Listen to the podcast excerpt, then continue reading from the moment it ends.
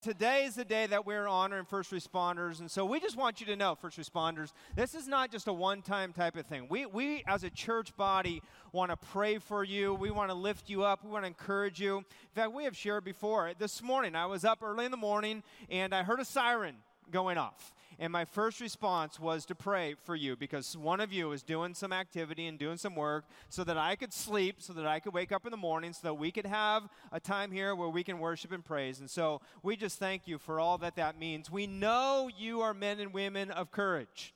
And that courage comes from convictions that you have in your life. It comes from character that you have. And so if you have an outline, I'm going to invite you to take that out. Uh, if you have a Bible, you can open up to the book of Daniel. It's okay to find it in the table of contents. Okay, that's perfectly fine around here. Nobody's smarter because they can turn right to it. Just take a look at the beginning. Daniel's about two-thirds of the way in.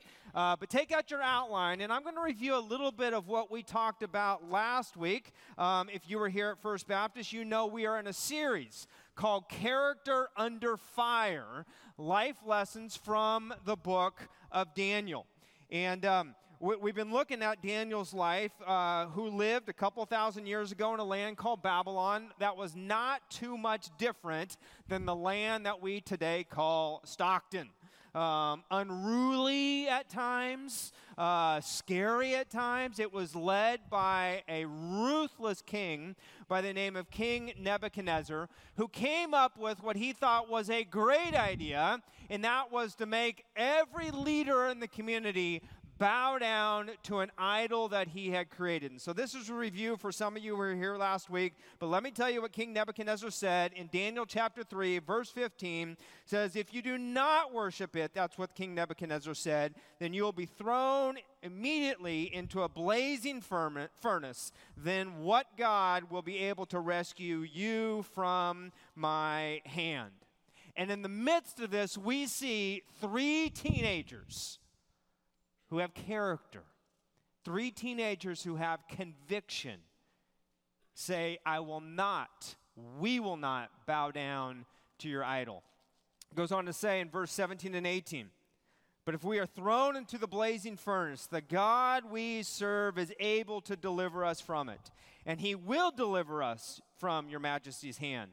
But even if he does not, we want you to know, your majesty, that we will not serve your gods or worship the image of gold that you have set up.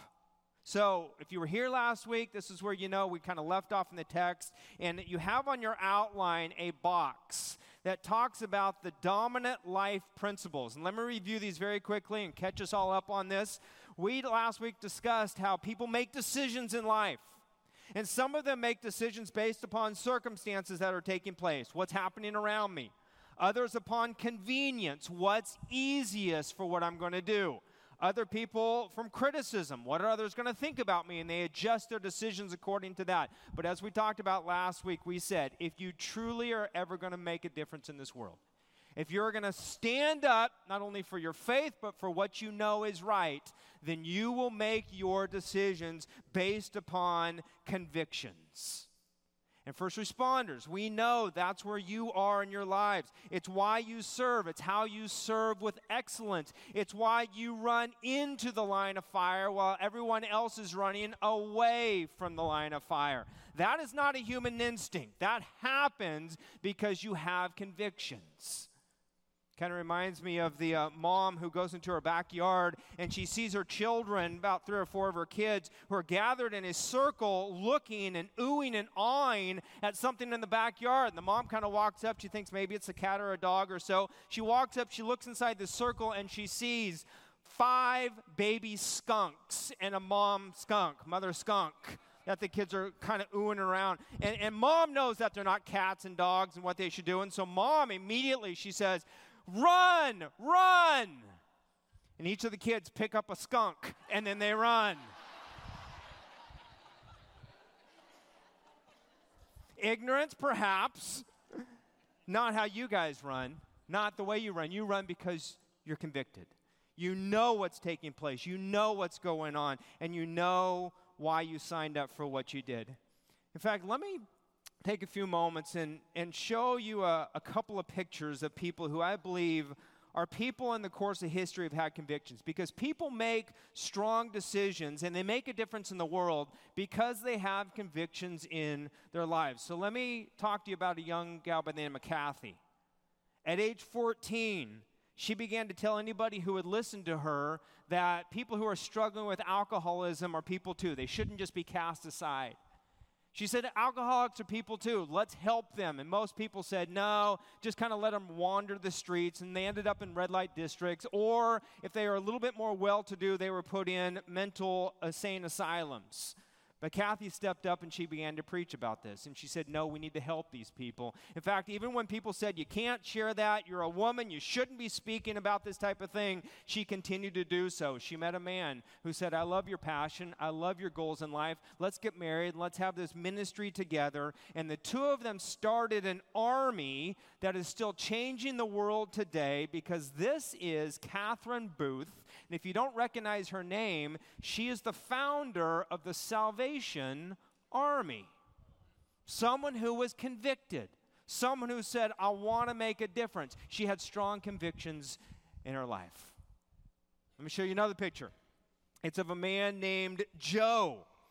Joe didn't come from a wealthy family.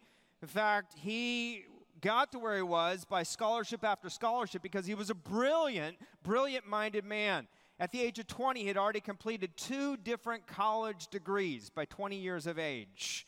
In fact, he went to the top seminary in his land. He was going to be trained to go into ministry. But halfway through seminary, he started an underground newspaper. He started a political party that came to be known as the Communist Party, because this is Joseph Stalin. And by Joseph Stalin's convictions, unfortunately, he sent many men and women to labor camps, starved millions of people into forced famine and starvation, and his convictions literally changed the lives of five generations of people on our planet. Now, I said people have convictions and they make decisions based, based upon their convictions. They're not all good convictions. They're not all good decisions that they make, but they're convicted. Let me share with you about another man. His name is Clive. Again, at the young age of fourteen, already a brilliant student, studying one of the top schools in England, who all of a sudden came out and announced he was an atheist. He said, this God stuff doesn't make any sense. He actually became a full professor at Oxford, and it was there that he came out and said, you know what? I was wrong about this atheism thing. I do believe in a God. I do put my faith in him and in Jesus Christ. Even though he had a lot of pressure from his colleagues and other professors who told him to shut up and sit down and quit embarrassing them, he said he would not. And this man by the name of Clive is the one that we know as C S Lewis, most famous to this generation as the author of the Chronicles of Narnia, but he was also a very outspoken Christian and had one of the most brilliant minds and well-respected lives who's ever lived. Because of his convictions, stood up for the name of Christ. Or how about this young boy by the name of Rob?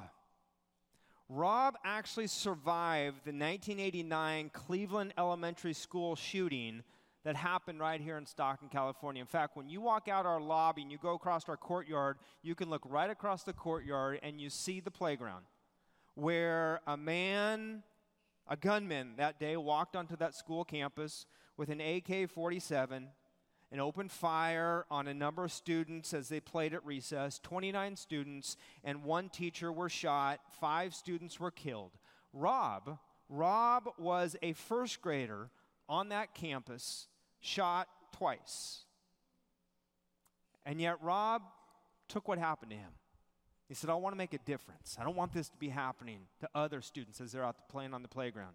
And so Rob put himself through the police academy, and at the age of twenty-one, Rob Young, Officer Rob Young, hi, was hired as a police officer with the Stockton Unified School District Police Department, and he's serving today the district, and in the very same school where, yard where he was shot, he now offers protection over children. In fact, I think Officer Rob was around here somewhere. Officer Rob, stand up. We want to say thank you.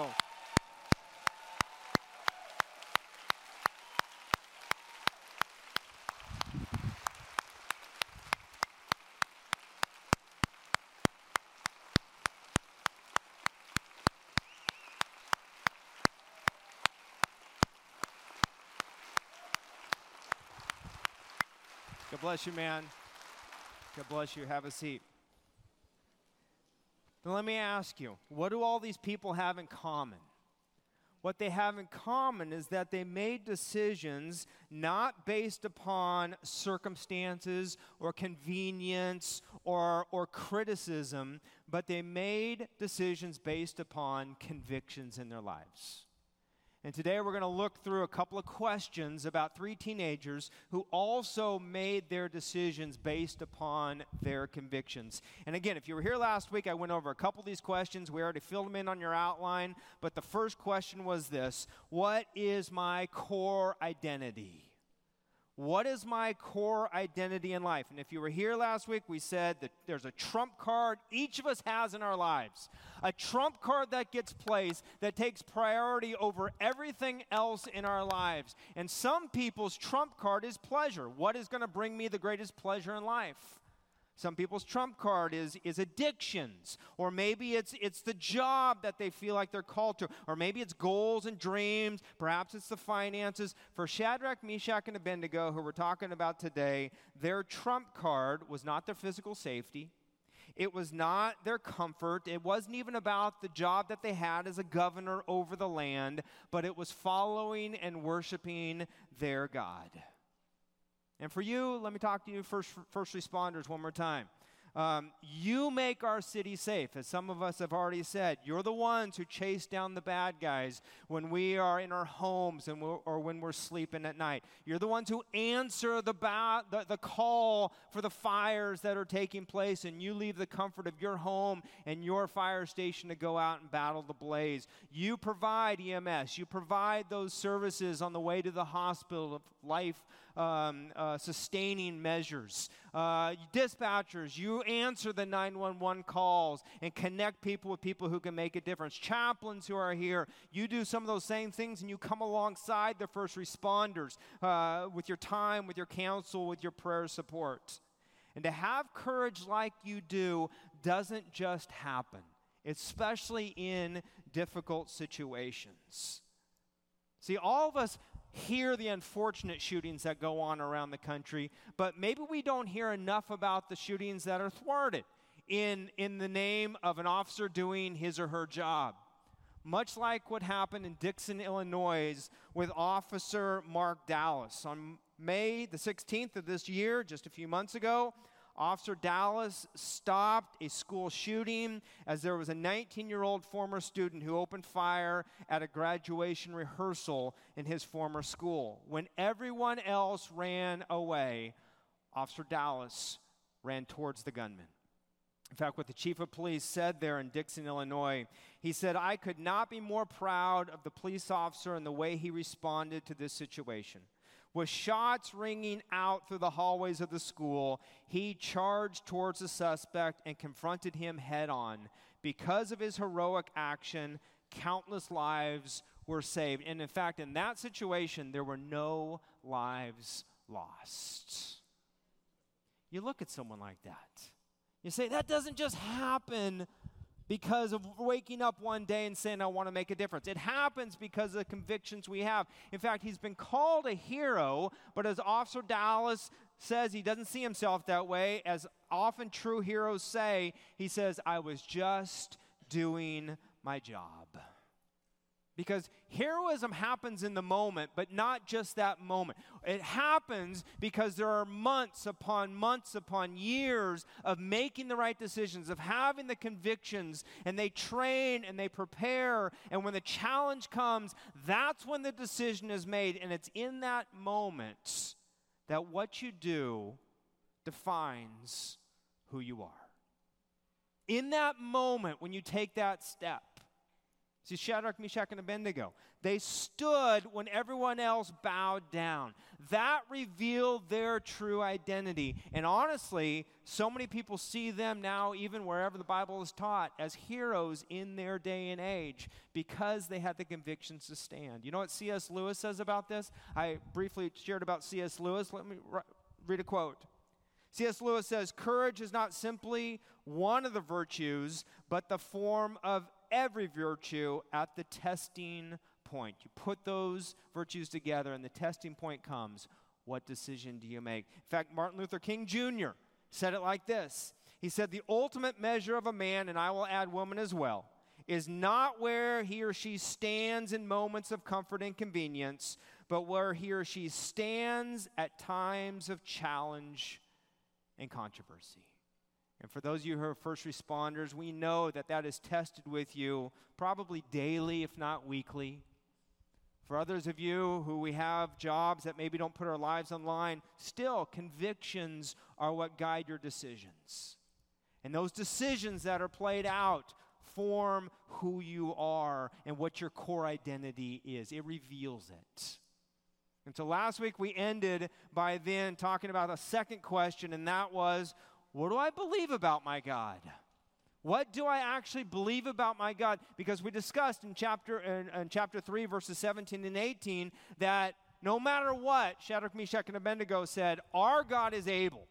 He can save us from this fiery furnace. But even if he does not, it's okay. If he chooses not to save us, it's all right. We know we're going to do the right thing because it is our conviction. And that leads us into the two questions I wanted to ask today. So if you have them on your backside, if you have a pen or a pencil, you can fill these in, and they are this. What do I believe God, uh, excuse me, let me say it this way. Do I believe that God is always with me? Do I believe that God is always with me? See, when King Nebuchadnezzar saw the three teenage boys, Shadrach, Meshach, and Abednego, weren't going to bow down, he orders the furnace to be seven times hotter than it had been before, which was really his way of saying, get it as hot as it can go. And look what it says in verse twenty-two and twenty-three. It says, the king's command was so urgent and the furnace so hot that the flames of the fire killed the soldiers who took up Shadrach, Meshach, and Abednego. And these three men, firmly tied, fell into the blazing furnace. And then something amazing happens. Watch this. This is an amazing part of the story. Not only did God decide to sh- uh, spare the life of Shadrach, Meshach, and Abednego, as verse seventeen and eighteen says he could do, but God sent someone to be with them. Look at verse twenty-four and twenty-five. It's up on the screen. Then King Nebuchadnezzar leapt to his feet in amazement and asked his advisors, weren't there three men that were tied up and thrown into the fire? They said, yes, your majesty, there most certainly was. But he said, look, I see four. I see four men walking around in the fire, unbound and unharmed, and the fourth looks like a son of the gods. Now, let me ask this question. God bless you. Woo! Let me ask this question. The Bible doesn't say exactly who this fourth one is, but let me ask you, who do you know who can walk through walls? Who do you know who has cheated death? And who do you know that looks like the Son of God? Who? Jesus. Jesus. Yeah. Many theologians believe this was the pre-incarnate Jesus of the Trinity sent to be with Shadrach, Meshach, and Abednego as they were in this fiery furnace. And I guess I look at that and I say, isn't it good to know that we have a God who, when the most trying of times come, he shows up.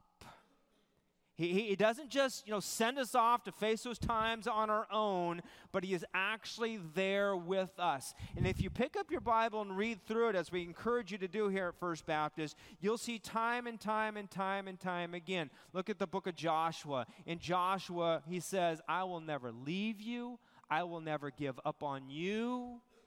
In the book of John, John chapter fourteen, he says, I will never leave you as an orphan. I will come to be with you.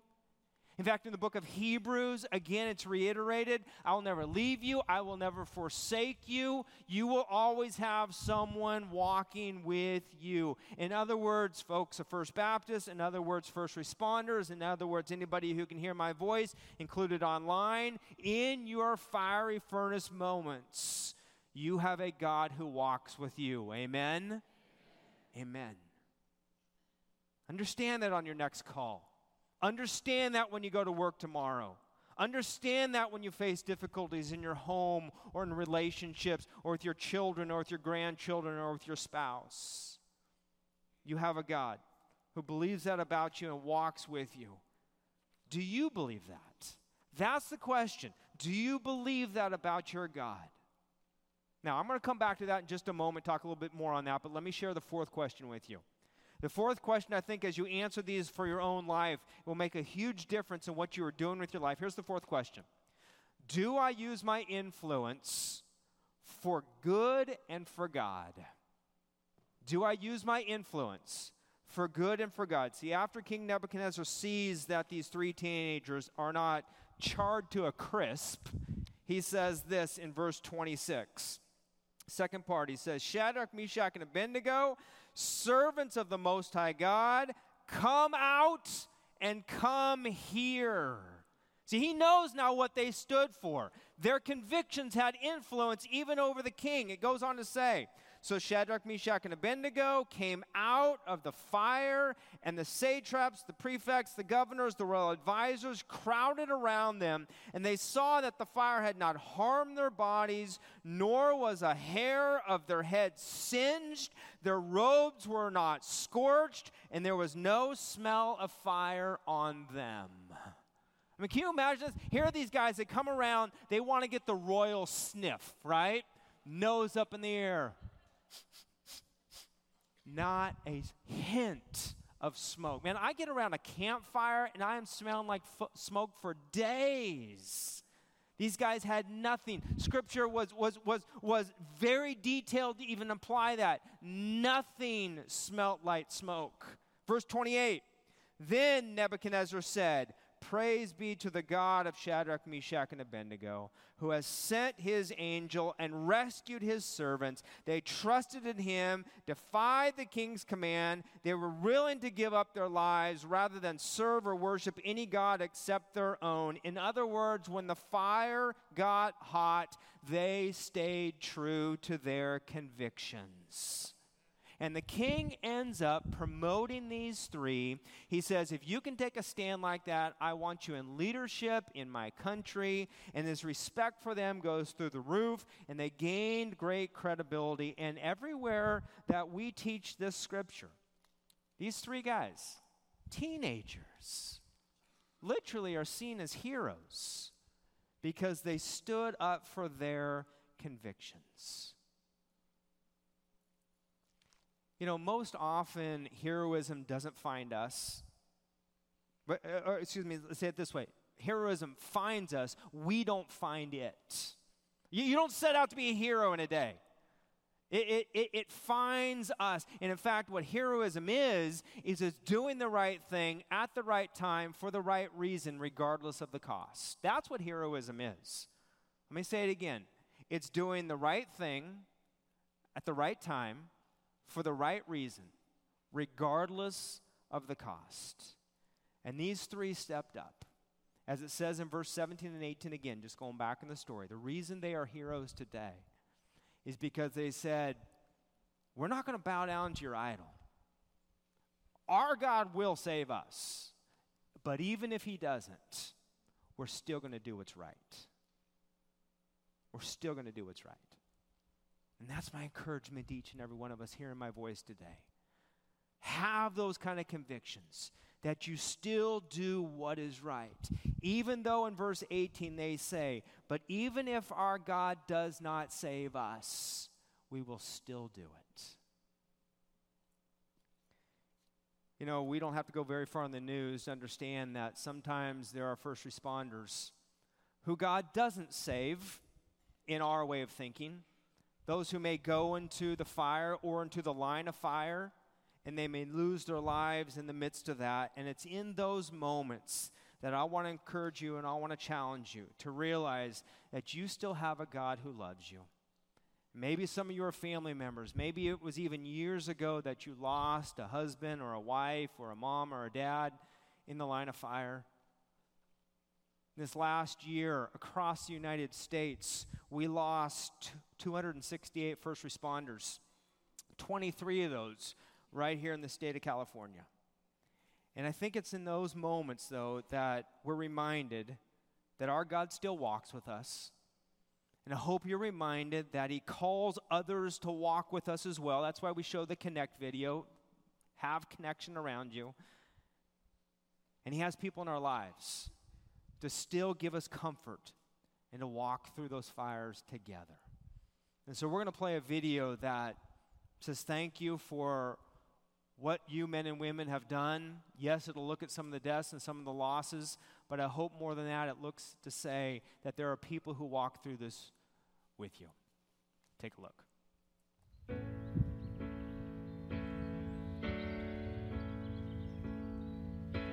It's like a storm that cuts a path. It breaks your will. It feels like that. You think you're lost, but you're not lost on your own. You're not alone. I will stand by you. I will help you through when you've done all you can do and you can't cope.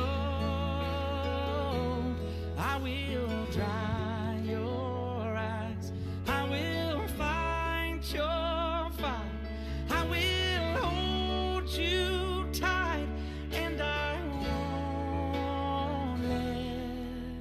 won't let go.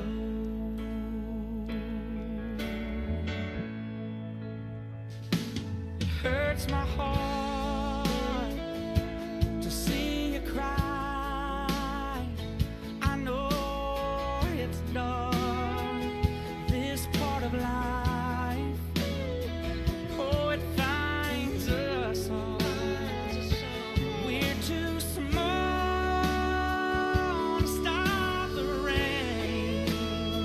Oh, but when it rains, I will stay.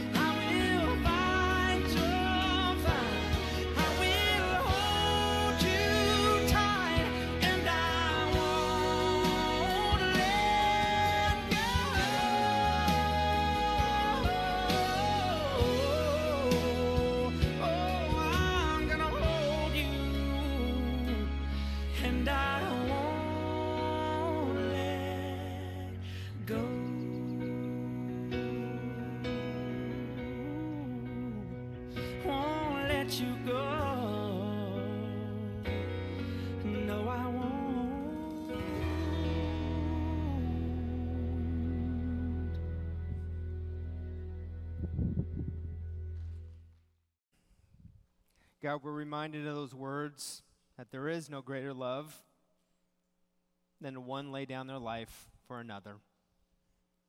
And so, Lord, even as we're here on this day to honor those who are fighting the good fight, who are to be honored because of their calling in this society, Lord, I pray that they will again know that they're prayed for, that they're cared for, that we value them in so many ways. And God, for those who have gone on before them and in the line of duty have lost their lives, we again pray for their families who are left behind. I pray that they will know that they're not forgotten. Lord, I'm reminded of the phrase that even in those moments when we don't understand why that takes place, that you are God and you are good. You are so good, even in those difficult moments, those difficult times.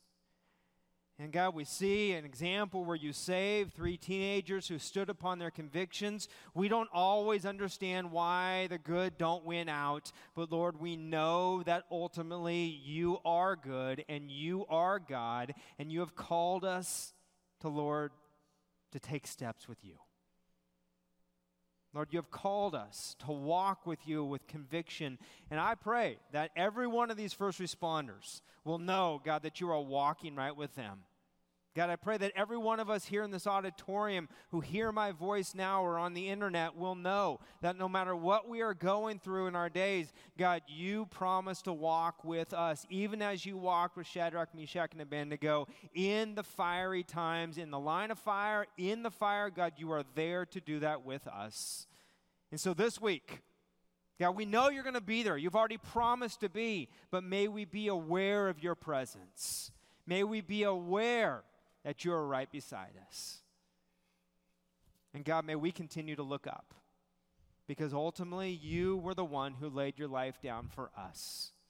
We thank you for Jesus and what he did on the cross. No greater love has a man than to lay his life down for another. And God, we know that you sent your son Jesus into this world to do just that. That's why we celebrate him. That's why we praise him. That's why we pray to you through the name of Jesus. And that's why we say thank you. And so let me just ask you, folks, if you have not taken the step to develop a relationship with Jesus, why not start today? Even as you heard testimonies, even as you've heard some videos and seen videos, you don't have to go through this on your own. Folks, Jesus is waiting to walk with us. It's as simple as praying a prayer of salvation, to pray, Lord Jesus, I invite you to come into my life, to forgive me of the sins and the wrong that I've done. And today I want to say yes to you. I want to walk with you through life. And if that's a simple prayer of your heart, I'd be most honored if you come talk to me after the service just to let me know that you're wanting to take that step. You can pray that prayer right now. So many across this auditorium already have, Lord Jesus, I want to walk with you. Thank you for choosing to walk with me. God, thank you for this day. Thank you for a time that we can honor those who serve so diligently in our community. And Lord, as we stand and sing one last worship song, I pray that we might always keep our eyes focused upon you, because your eyes are focused on us. You love us. You care for us. Thank you. Thank you. May we walk according to your ways. For it's in the name of Jesus we now pray. Amen.